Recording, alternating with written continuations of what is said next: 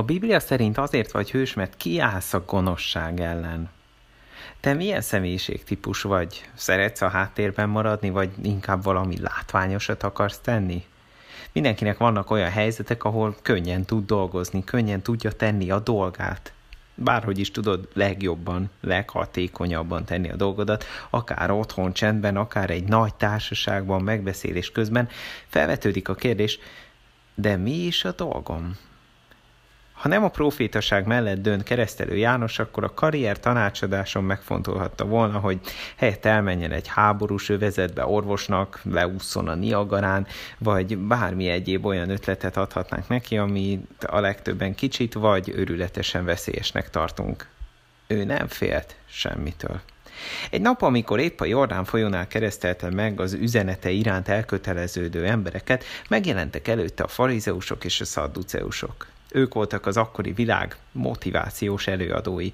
Azt tűzték ki céluknak, hogy a világot jobb helyé teszik, méghozzá úgy, hogy az ország egész lakosságát vezetik, tanítják a helyes életre. Végül is ez teljesen jól hangzik. És a nép hallgatta is az előadásaikat. Mondhatjuk, feliratkoztak rájuk, követték őket, és ezeknek a vezetőknek a napi posztjait folyamatosan megosztották az emberek egymás között. De mint minden hírességnek és példaképnek meg kellett küzdeniük a képmutatás kísértésével. Mindig hitelesnek kellett volna lenniük. Nem szabadott volna másokat lenézniük. Nem szabadott volna magukat sokra tartaniuk, vagyis szeretniük kellett volna Istent és az embereket. De ezt már nem tudták megtenni mindig. Egyesek pedig sohasem. Voltak közülük olyanok is, akik a sikerüknek köszönhetően nagy hatalomra tettek szert, amit a még több hatalom szerzésére használtak, mások kihasználása által. Nem volt ajánlatos velük szembeszállni. Nagy politikai hatalmuknak köszönhetően még Jézust is halára ítélték. János nem törődött ezzel. Amikor meglátta őket, így szólította meg őket, ti vipera fajzatok semmi jó napot és kedves mosolygás, hanem minden fa, amely nem terem jó gyümölcsöt, kivágatik és tűzre vettetik. Ezt olvassuk a Máté 3-ban. Nem használta a szendvics módszert, és a kritikáját nem két dicséret közé rakta. Később pedig a királyhoz is odament, és elmondta neki, hiába király, ő sem élhet együtt akárkivel, nem szeretheti el bátyja feleségét.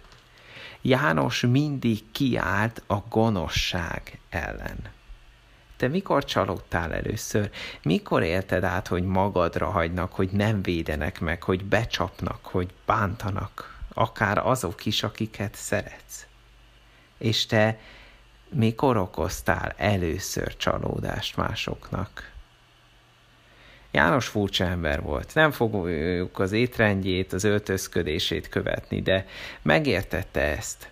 A gonoszságot komolyan kell venni.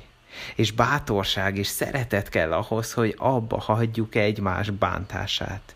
Hogy nagyon fontos észrevenni, hogy nem vagyok jobb a többieknél, mert így nem tudom Istent észrevenni, és nem fogom átélni az ő szabadítását. Ezért nem vették a farizeusok észre Jézust hogy nem mondhatom azt, hogy valamit a másikért teszek, ha azt igazából magamért teszem. A farizeusok ezért nem tudtak tényleg segíteni a népen. A környezetünk és a világ távoli pontjainak sóhaját fogalmazza meg a Zsoltárok 94.16.